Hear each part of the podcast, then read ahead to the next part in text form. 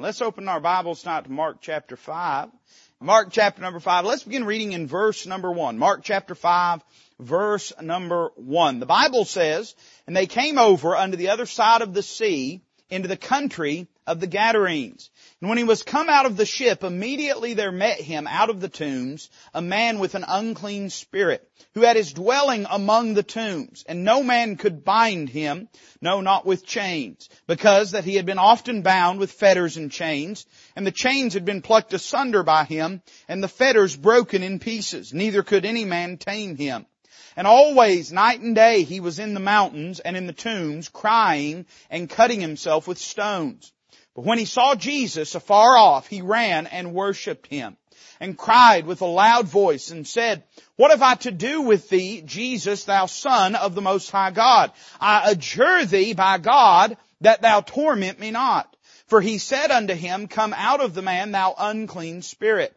And he asked him, What is thy name? And he answered, saying, My name is Legion, for we are many. And he besought him much that he would not send them away out of the country. Now there was there nigh unto the mountains a great herd of swine feeding. And all the devils besought him, saying, Send us into the swine, that we may enter into them. And forthwith Jesus gave them leave, and the unclean spirits went out and entered into the swine, and the herd ran violently down a steep place into the sea. They were about two thousand, and were choked in the sea. They that fed the swine fled and told it in the city and in the country, and they went out to see what it was that was done. When they come to, and they come to Jesus and see him that was possessed with the devil, and had the legion sitting and clothed and in his right mind, and they were afraid. And they that saw it told them how it befell to him that was possessed with the devil, and also concerning the swine. And they began to pray him, pray Jesus, to depart out of their coasts. When he was come into the ship, he that had been possessed with the devil prayed him that he might be with him. Howbeit Jesus suffered him not, but saith unto him, Go home to thy friends and tell them how great things the Lord hath done for thee and hath had compassion on thee. And he departed and began to publish in Decapolis how great things Jesus had done for him and all men did marvel. Let's pray. Father, we love you tonight. Thank you for letting us be in the house of God. Thank you for a good day, a good message this morning that stirred our hearts. Thank you for good food and fellowship with our church family. Help us now as we draw our attention again to the Word of God to have our hearts set and fixed upon you, desiring you above all else and your will to be carried out in our lives. And I know, Lord, that as we set our hearts upon thee, that you will work in a magnificent way in us. So Lord, we thank you in advance for what we know you'll do. Please Please bless this time and use it for your glory and honor. We ask it in Christ's name. Amen. I had an interesting conversation with someone uh, yesterday. Uh, we were talking about homecoming, and they asked the question. They said, "Preacher, what is homecoming?" They were from a part of the country that didn't didn't do homecoming, and uh, you know, we, we were talking about what homecoming is. My wife, I think, put it best of of anybody. She said, "Really, homecoming is like family reunion for your church." And that's the design and, and ambition behind a homecoming is an opportunity for those that maybe God has moved on to come back and visit with and for us to be able to spend time and enjoy time together. But it got me thinking about what we're doing in, in, in a homecoming day and what we're endeavoring to do and then thinking about the idea of coming home or going home. And my mind was immediately brought to this passage in Mark chapter number five. When the Lord says something to this man that caught my attention, He says in verse 19, go home to thy friends and tell them how great things the Lord hath done for thee and hath had compassion on thee. Here's what the Lord told this man. You have a ministry at home. Home's a precious thing, man. That word home conjures up ideas and, and memories for most people uh, that are warm, that are that are comforting, that are that are reassuring. And I think sometimes in feeling like, at least I hope this is true for you, in feeling like your home is a place of refuge, I think that sometimes it is easy to dismiss that it is also a place of ministry. We talk often about this with mothers in the home in particular, and I think it is evident, clearly so, on the pages of scripture and on the examples in people's lives, what a ministry that mothers have within the home. But I don't just mean within the confines of the people that live within your house. But I mean that God has given you and I a sphere of influence over people who we've been blessed to have a relationship with and a connection with that is deeper than just the passing superficial interactions that we have with the world around us. And God tells this man in Mark chapter 5, the, the man wants to go with Jesus. That's what his heart is. And I'd say this, man, if you uh, profess to be born again and you don't have a desire for fellowship with Him, something's wrong in your life. Uh, this man, the moment he gets born again, he wants to be with Jesus. And he wants to travel with him. He wants to be a disciple. He wants to go with him. But the Lord says, no, I'm sorry. There is too much work for you to do at home. And so he calls this man into the mission field of his own home and sends him back to these people he has known and says, you need to carry the good news of what's happened to you to those that are closest to you. I'd say one of the great tragedies, and I, I hope that we strike a balance at Walridge. I, it's my heart to do so. But one of the things that I think can sometimes be lacking in evangelistic endeavors is oftentimes it neglects the home. And I don't just simply mean the spiritual strength of the home, the nourishment of the home, but I mean, hey, I don't know about you, but I got family that needs Christ. I got loved ones that need Christ. I got people that I see on a regular basis that need Christ. I mean people that I know intimately that need the Lord to save them and transform their life. And sometimes it is so easy to be so externally focused that we miss the ministry that's at home in our lives day by day. Well, this is the ministry that this man is called to. I also thought about this passage and I don't want to say this is incorrect. It's always correct for Christ to be preeminent in all things. But when you consider this story, as a story about this man as opposed to a story about the Lord, then you'll find that there are basically three portions to this man's story and his interactions with the Lord Jesus. I want you to notice them with me tonight. The first part of this man's story is his miracle. When we meet this man, we find him in a dreadful condition. Uh, he is a broken individual. He is a man whose life Satan has taken and twisted and shattered and destroyed in a way that left him just a shell of a human being. Listen to what the Bible says about this man. In verse number two, here's what we're told. Uh, it says, when he was come out of the ship, immediately there met him out of the tombs a man with an unclean spirit. Let me say number one tonight, he was demon possessed. In other words, he was under the direct jurisdiction and authority of the devil in his life. He was not somebody that was operating in the freewheeling and free living uh, utopian dream of the 60s hippies where you could do anything you want. Let me tell you something. They weren't living in freedom either. Sin doesn't provide freedom in your life. Sin only provides bondage. One of the great lies the devil wants to tell you is that freedom means living in sin. No, freedom means freedom from sin, not freedom in sin. And this man was under the bond and under the, the chains of the devil in his life. He did not have autonomy. He did not have liberty. He did not have freedom. And by the way, that's evidenced by the fact that when just a moment of lucidity falls upon him, when, when the Lord pulls the devils of hell off of him just long enough to breathe, what does he do? He runs and falls at the feet of Jesus. Tells me this, he knew he was messed up. And he didn't want to be messed up. But he didn't know how to quit being messed up. Isn't that the plight of every lost sinner in this world? Most of them. Uh, I mean, listen, you, you get past uh, 25 and life ain't fun anymore. Don't matter if you're lost or saved. Somebody say amen. It's just all downhill, you know, and undoubtedly this man, he didn't want to be in this broken condition, but he didn't know how to get, and how often do you see people whose lives are in pieces and they want help, they want things changed, they don't know where to look for help. One of the lies the devil has told you is that nobody's interested in the gospel. Truth of the matter is there are a lot of folks that's looking for hope, looking for help, looking for light, looking for truth, and you and I are the ones that carry it. This man, he was demon possessed. Notice not only that, he was degenerate. The Bible tells us later on in Mark's account that he was sitting clothed at the feet of Jesus. And you know, when you don't read all of the gospel accounts, that may strike you as an odd thing to say. But Luke tells us why this was significant because in Luke's account, it says that when he went forth to a land, there met him out of the city a certain man which had devils long time. And the Bible says he wear no clothes, neither abode in any house, but in the tombs. In other words, uh, he was not just demon possessed, he was degenerate in his behavior. He walked around naked. He had no shame. He had no sense of modesty. He had lost the capacity to blush. He didn't even know that it was appropriate that he cover himself. And he's living in a way free, what we would say, from the strictures of society. But really all it was, was he was living under the bondage of the devil's morale system.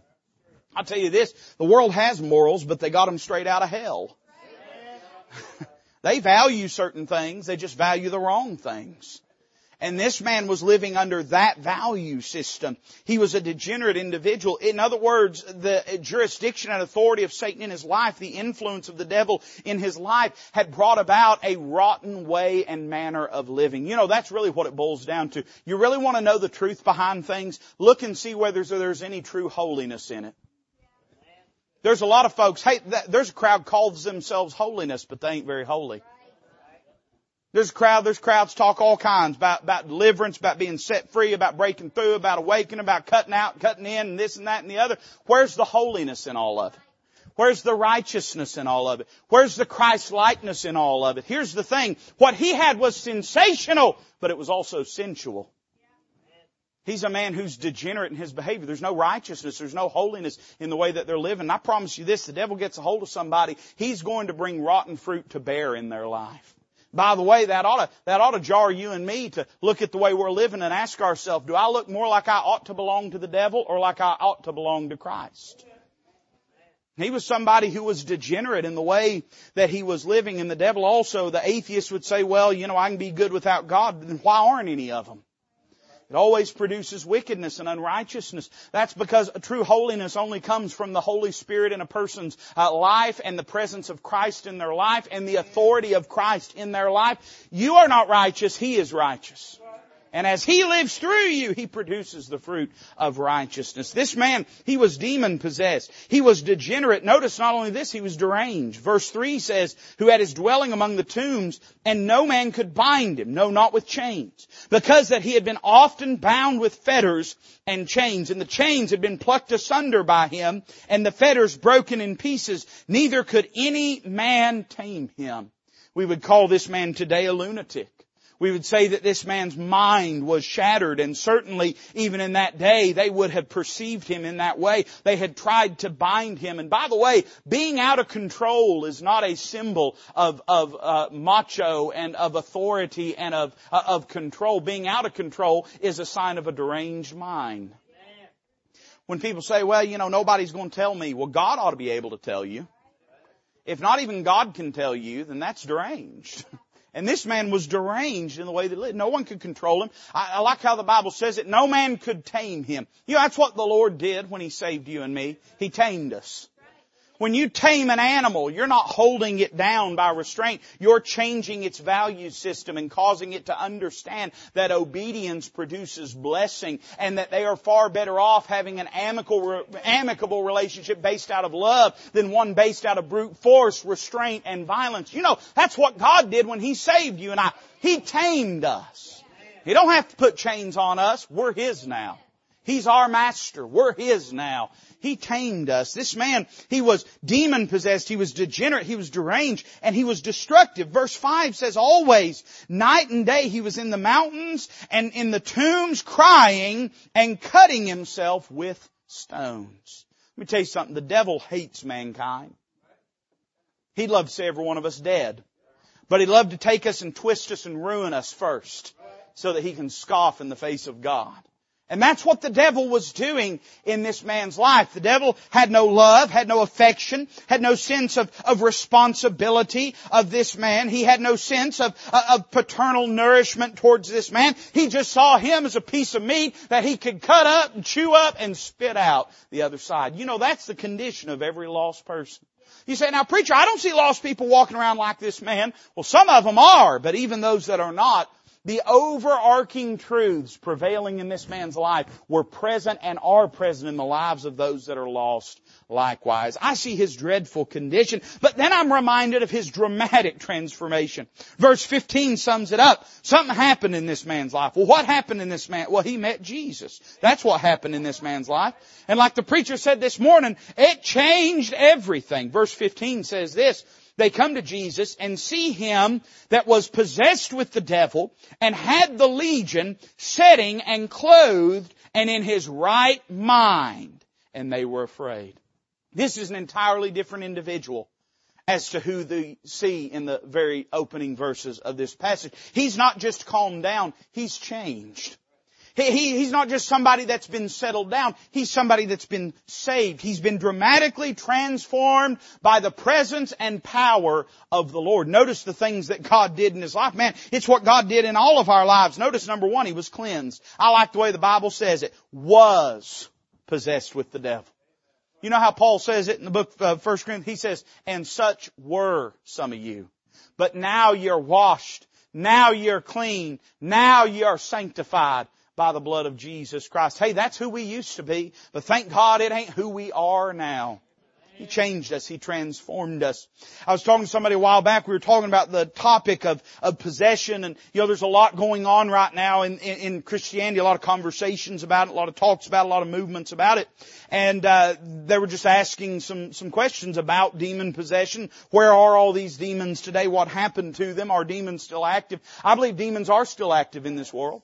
I think there's no question about that. I, I think that, that very often in places where devils can gain more influence by exerting themselves and preying upon people's superstition in a lot of third world places where that's very common, I think they operate in that way. But I still think demonic possession exists in this state. I, I think very often he doesn't show up snarling and baring his teeth at people, uh, but rather with an oily hair and a smooth smile and a winning uh, grin. That's how the devil chooses to deceive people. But the next question that was asked is, well, what happens? I mean, is God still delivering people from those devils? And certainly is, but he ain't doing it through the TV preacher. He isn't doing, he isn't doing it through the radio preacher. You say, well, how's he doing it? Well, the same way he always did it. It was never the apostles that would cast the devils out. It was always God that did it.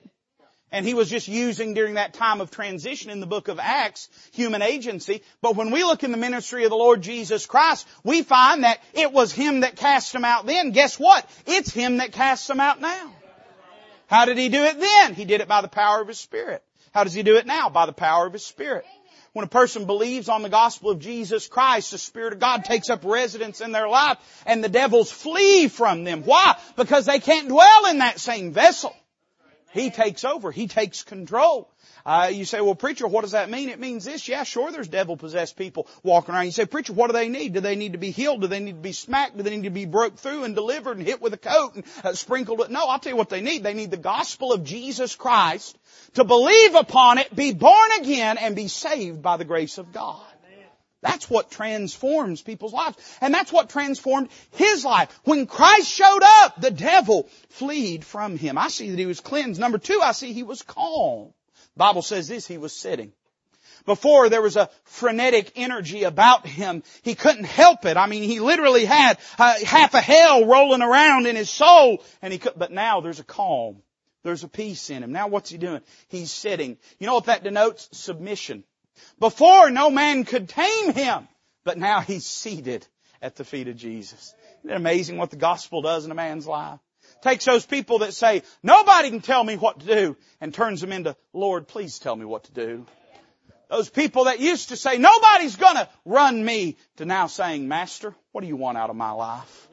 Man, what a transformation. I, see that he was cleansed. I see he was calm. Man, your Bible says it. He was sitting and he was clothed. That's alright, man. I knew coming into the night we weren't going to burn the barn down. But that's alright. I don't, but he was clothed. What happened when the Holy Spirit took up residence in his life? Now he has the propensity to blush again. I wonder sometimes, man, I understand why lost folks ain't ashamed at things, but wouldn't you think the Spirit of God would be ashamed at some things? Wouldn't He be chagrined at some things? Wouldn't He blush at some things? And what happened in this man's life when he got uh, saved, when he believed on the Lord, is first thing he went. I don't know where they was at. He found some somewhere. Didn't matter to him whether they're fashionable. Uh, he probably pulled them off some old dead body. I don't know. but now he's sitting and he's clothed. He's cleansed. He's calm. He's clothed. But then notice this. He's coherent. The Bible says he's in his right mind. In his right mind. You know why that is? When a person's lost, they're in the wrong mind. That's why the world's so messed up. The world is in its wrong mind today. It's not mind operating the way God intended for it to operate. It's instead they're in their wrong mind. You know what Jesus will do? He'll make you in your right mind. That's why a lost person doesn't understand the way saved people behave. They're in their wrong mind. When you got born again, you got in your right mind. And now all of a sudden what's happened? It's changed his thinking, his perspective, his worldview. Everything's different from what it used to be. Now he's cleansed, he's calm, he's clothed, and he's coherent. What a glorious miracle. And by the way, it was no less of a miracle when God saved you and saved me. I see his miracle. But there's a second part to this man's story, and that is his mission. Verse number 19, as we already said, he has told the Lord, I want to go with you. I want to travel with you. I want to be close with you. The Lord says, no. There's a work for you to do. And where is that work? Notice how he says this. He says, go home to thy friends. I think sometimes, you know, we read the whole story. We have the whole picture to some degree. And sometimes the minutia of the text of scripture escapes us. But can I just notice something to you? He says, go home to thy friends. Can I tell you exactly what went through that man's mind when he heard that? What friends? What friends? Are you talking about the people that locked me in chains? You talking about the people that instead of helping me, they hurt me? You talking about the people that abandoned me? That's who you're talking about, Lord. He says, yes, son.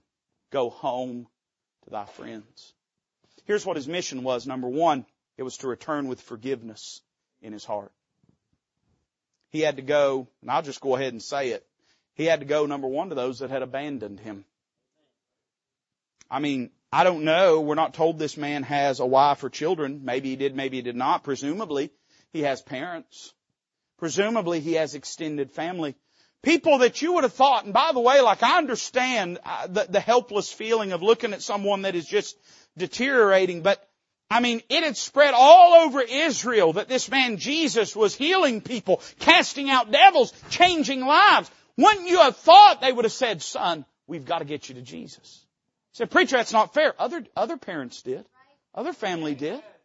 Over and over in the gospel, what do we find? We find daddies and mamas bringing their kids and getting them under the feet of Jesus and saying, Lord, would you heal them? Would you change them? Would you fix them? Would you save them? All throughout, but not this man's family. He said, let's just put him out in the graveyard. Let's get him out of sight and out of mind. Let's just take all his mess and all his problem and try to put it out to pasture and not have to deal with it anymore. They abandoned him. Now the Lord says those are the people you need to go to. Not only those that had abandoned him, but number two, those that had abused him.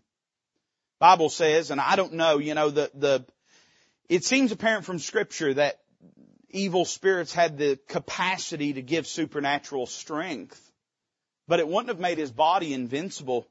You imagine when they put those chains on him and he broke them. Even though he may have had the strength to break them, it doesn't mean his body stood up to it.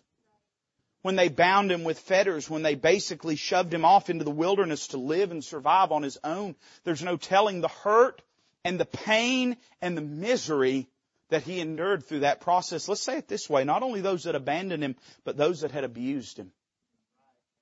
He had to go back to those that had hurt him. Those that didn't deserve his testimony. Oh now didn't deserve his testimony, didn't deserve his witness, didn't deserve his time. The Lord says, go home to thy friends, son. Go to the people that have betrayed you. Go to the people that have hurt you. Go to the people that don't deserve a second chance from you. Because son, you sure enough didn't deserve a second chance. But I gave you one. His mission is to go back, and that had to be hard. I mean, he had to look some of those people in the face that no doubt were scared of him. They had known him in his old life, were scared of him. But he was tasked. Those that had hurt him. But who better than this man?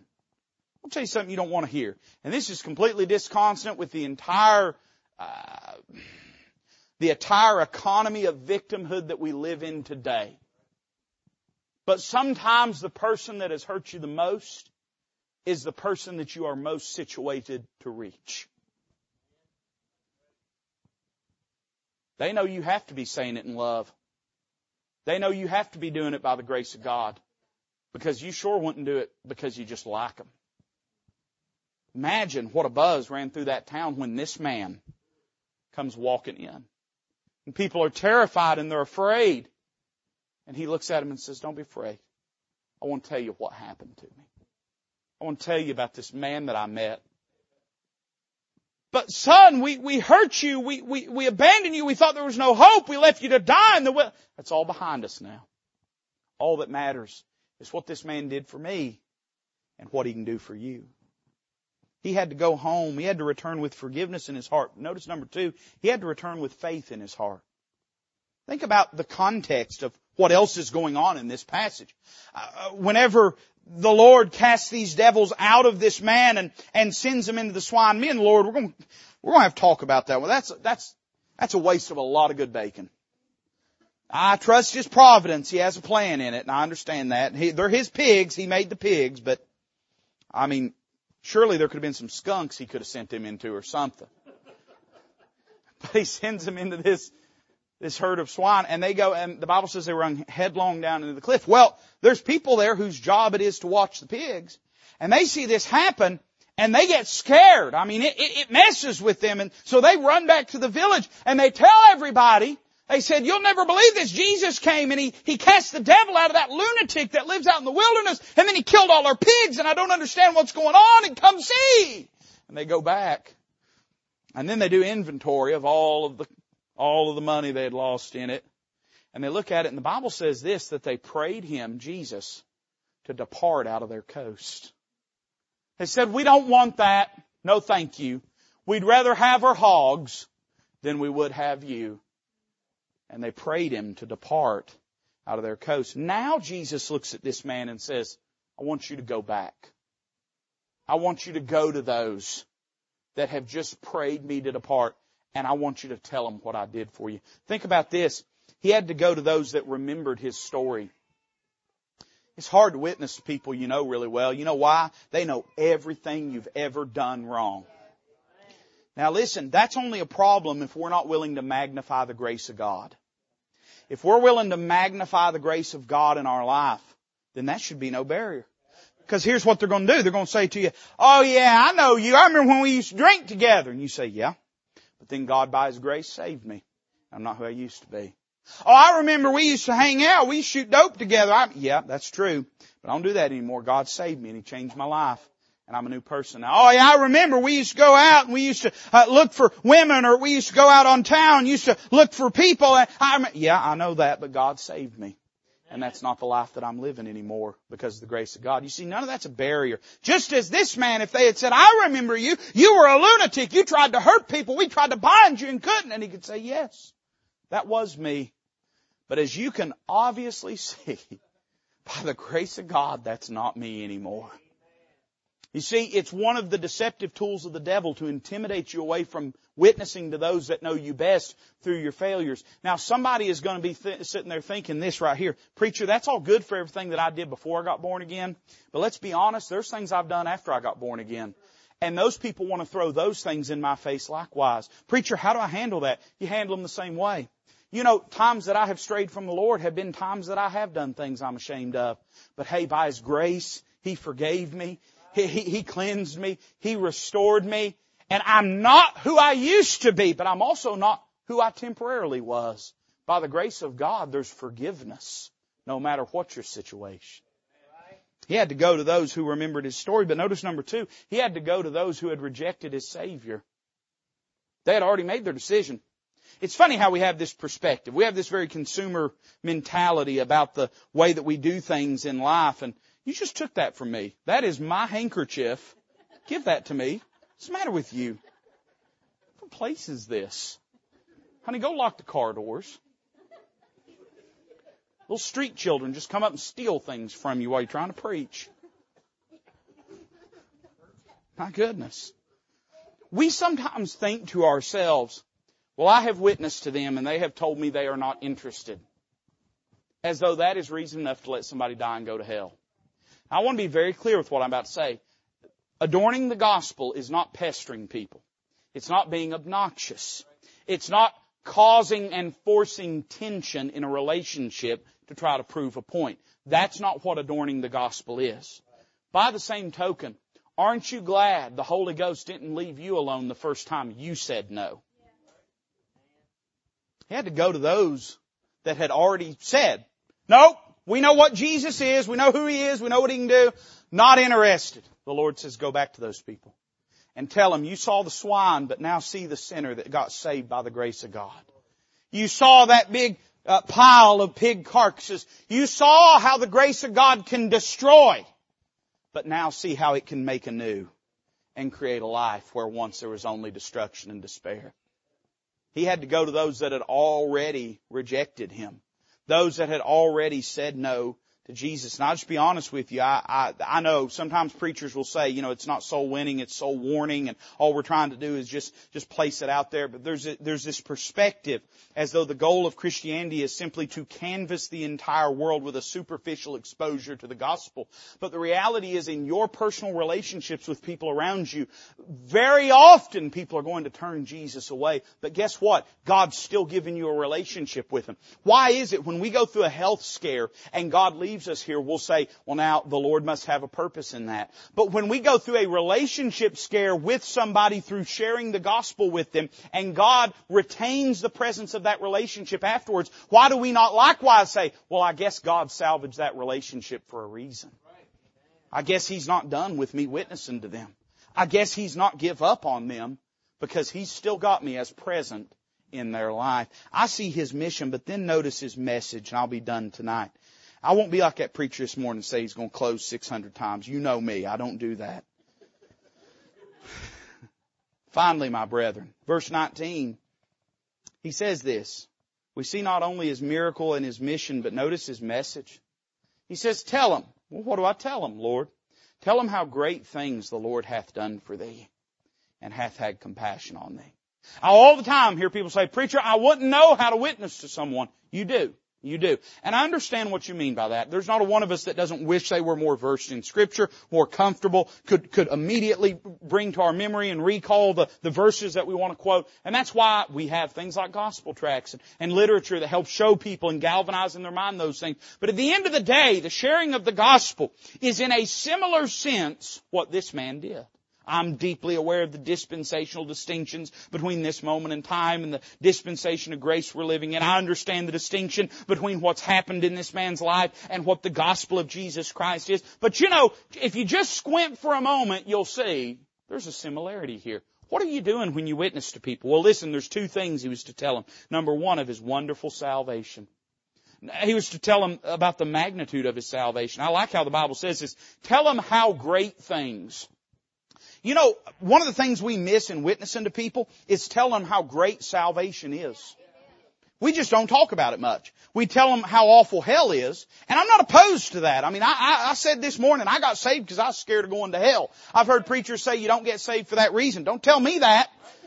That's why I got saved. I said, I'm not going to hell, and I got born again when I believed on the Lord.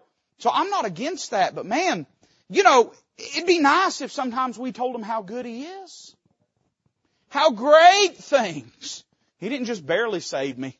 Hey, He completely saved me. He didn't put me on a layaway plan. He paid the whole tab. And He saved me eternally. And He did great things. Hey, it was a great thing when He saved your soul. Wasn't a small thing. It was a great thing. He said, tell them about the magnitude. Tell them how great. He, he didn't just come along and tell you to straighten up and fly right and get better and turn over a new leaf. He came and He freed me when no one could free me. He cleansed me when no one could cleanse me. He delivered me when no one could deliver me. Tell them how great things. When God saved you, He saved you eternally and wondrously. Tell them how great things that he hath done for thee. Not only that, tell him not only about the magnitude of his salvation, but tell him about the means of his salvation. He says this, tell him how great things the Lord hath done for thee. In other words, tell him how it happened. This is how it happened. He did it for me. So preacher, how'd you get born again? He did it. Preacher, how'd you get saved? He did it. He saved me. I didn't do these things in a transaction with Him. He did these things for me. He did for me, as the preacher said this morning, what I could not do for myself. And the Lord says, be sure when you tell them about what's happened to you, you tell them that the Lord did it for you. You didn't have to help. You didn't have to pledge and promise and cajole and turn over new leaves and swear to do better. You couldn't do better. You finally realized you couldn't do better. And when you finally realized you couldn't do better, then I was able to do for you what you could not do for yourself. When I got born again, I got born again by the grace of God. It worries me these people think you can get in by works. It worries me, man. I mean, eh, you say, preacher, is it possible for someone to be saved by the grace of God and then slide and fall into that mentality? I don't know, just to be honest with you. I have serious concerns about it because it tells me that their whole, their whole perspective on salvation is predicated on the notion that it could be earned by their righteousness in the first place. When I got saved, even as a 10 year old boy, here's what I knew. I didn't know how to say it. I probably would have said it this way. I'm in a mess. And, and, and what I mean by that is I'm in a situation I cannot rectify. I cannot change this. I can't fix it. God has to do this for me because I cannot do it for myself. Hey, when I saved, you say, preacher, how'd you get in? I got in by grace. I like the songwriter said, I made it by grace. The only way I could get in was by grace. And here's what we need to tell people. Hey, don't just tell them what he did, tell them how he did it. How did he do it? He did it by dying in your place on Calvary's tree. Paying the price that you could not pay. And then applying that salvation to you. And all you had to do was come to him and be willing for him to do it. He says, tell him about his wonderful salvation, but not only that, he wanted him to tell him about his merciful compassion. Tell him how great things the Lord hath done for thee, and hath had compassion on thee. Now that's interesting. It's stated almost like two separate facts. It's stated almost as though it's saying the Lord did a great and wondrous thing when He saved me, but He didn't stop just by saving me. He loved me and He continues to love me in my life day by day. He did this and He did this wasn't just that He loved me, but was helpless to save me. It wasn't just that He saved me out of an act of convenience, but really cared nothing for me. It's that He loved me enough. God commendeth His love toward us, and that while we were yet sinners, Christ died for us. And oh, how great a love that is shed abroad in our hearts by the Holy Ghost after we've received Christ. He didn't just sort of love me, He completely loved me. And that love then extends on and perpetuates on in my life from now through eternity. And we could say it this way. He wants them to, to, to tell him how that love was applied to him. How that he personally knew the love of God. Because God, when no one else loved him, you say, how do you know that preacher? They loved him, they wouldn't have thrown him out in the tombs. They wouldn't have laid in bed at night and listened to him scream and cry and cut himself. If they really loved him, at worst they would have took him out and killed him. That's all right. I'm to say that again. I want you to hear what I'm saying. If they felt helpless and they couldn't, then at the very least they would have put him out of his misery. They didn't even care enough about him to do that. They just laid there in bed and listened to him cry and scream. They cared nothing about him. And now here comes Jesus, and Jesus cares about him. Nobody else loves him, but Jesus loves him. I sometimes think to myself, Lord, I don't know why you love me. I, I, the people that know me the best, I, I don't understand why they love me. And He knows me better than anyone knows me. He knows me better than I know me. And yet still He loves me. Go tell Him how that love was applied to Him. But also not just that, I, I think there's something that's implicit here. Why would He tell Him that? It's all good and well for Him to come up and, you know the Lord loves me. Okay, great. What does that do for me? I think there was an implication here. Don't son just tell them that I love you. Tell them I love them too. They won't listen to me. They've prayed me to depart out of their coasts. But you son, you're a citizen here. They can't make you leave. I love that. I love to be places I can't be made to leave. In fact, I generally live life that way. I, I, that, that's not a threat. I'm just telling you, I ain't gonna go easy. They can't make you go. So you know what you do? Go tell them that I love them. But Lord, they don't want you. I know that. You didn't want me either until you got a moment to see the grace and love that I have for you. So go tell them that I love them. One of the greatest things about being a soul winner is there is no bad person to witness to. And I have never once in my life had to tell anybody Jesus hates them. These grifters, you see them on the news, they call themselves Baptists, but these grifters that show up and, and protest at soldiers' funerals and stuff like that, uh, their message, they show up and they are, they are just brimmingly excited to tell people how much Jesus hates them. And I, I've thought to myself before, and by the way, I mean, it's true God's angry with the wicked every day. It, it, it's likewise true that there's probably a lot of really corrupt things about our government, and things that are anti-God and anti-Christ. I don't dispute that. But it's just astounding to me that people that would claim to have partook in the grace of God would want their life song to be, God hates you. The whole purpose of the God, man, man doesn't need a gospel to know that God hates him. If, if man has just an inkling, a modicum of logic and common sense, he already understands that he's the enemy of God and that God hates unrighteousness. The transformative and radical thing about the gospel is not the notion that God hates the wicked and is angry with the wicked, but it's that running parallel to that reality and truth, God has the capacity to hate the sin but love the sinner and that God loves those that are broken that He desires to transform their life. That God can completely hate sin and completely love a sinner. It's always been astounding to me that these people would make this their, their life song. Since I got born again, the, the note that keeps ringing in my soul is not that God is angry with the wicked. I know He is, and I'm not afraid of that truth. But it's that He loves sinners, and that He's willing to save them and change their life. I didn't plan this because I don't really plan anything, just to be frank. But I love them little girls singing, Jesus loves me. This I know, for the Bible told me so. Because here was this man's message. Son, go home and tell them Jesus loves you. And that Jesus loves them too. And so I guess if I had a, if I had a thought, it'd be go home. Go home to those that are your friends. You say, preacher, you don't know what they've done to me. Probably not near as much as was done to this man. Go home to thy friends. Preacher, they ain't my friend. You remember when they said that to the Lord? Lord told the uh, parable of the Good Samaritan. Said, be this way to your neighbor. Uh, be good to your neighbors. Love thy neighbor. And they said, who is my neighbor? And he tells the parable of the Good Samaritan. And then he says, who was this man a neighbor to? Preacher, I ain't got no friends. He that hath friends must show himself friendly. Preacher, I ain't got no friends. Who are you being a friend to? Go home to thy friends. Preacher, you don't know what they've done to me. No, but I know what God's done for you. And I know that what He's done for you, He can do for them. Say, preacher, what will we talk about? You go tell them how great things the Lord hath done for you. And that He'll do them for them. Say, but preacher, I don't know if I love them. Well, just go tell them that God loves them. How He hath had compassion on thee. And how He has compassion on them. There's a ministry to those that God has given closest in our life. Let's never neglect it. Let's bow together tonight. As a musician comes to play, I'd venture a guess. And it is a guess. I'm not a prophet.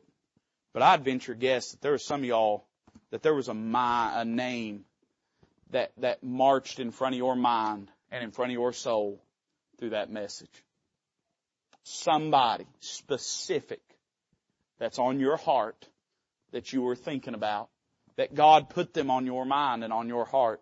Say, preacher, what can I do? Well, the first thing you can do is come and ask for God, pray for God to give you a right spirit and attitude in witnessing to Him, to give you an open door, an opportunity. Preacher, they've hurt me.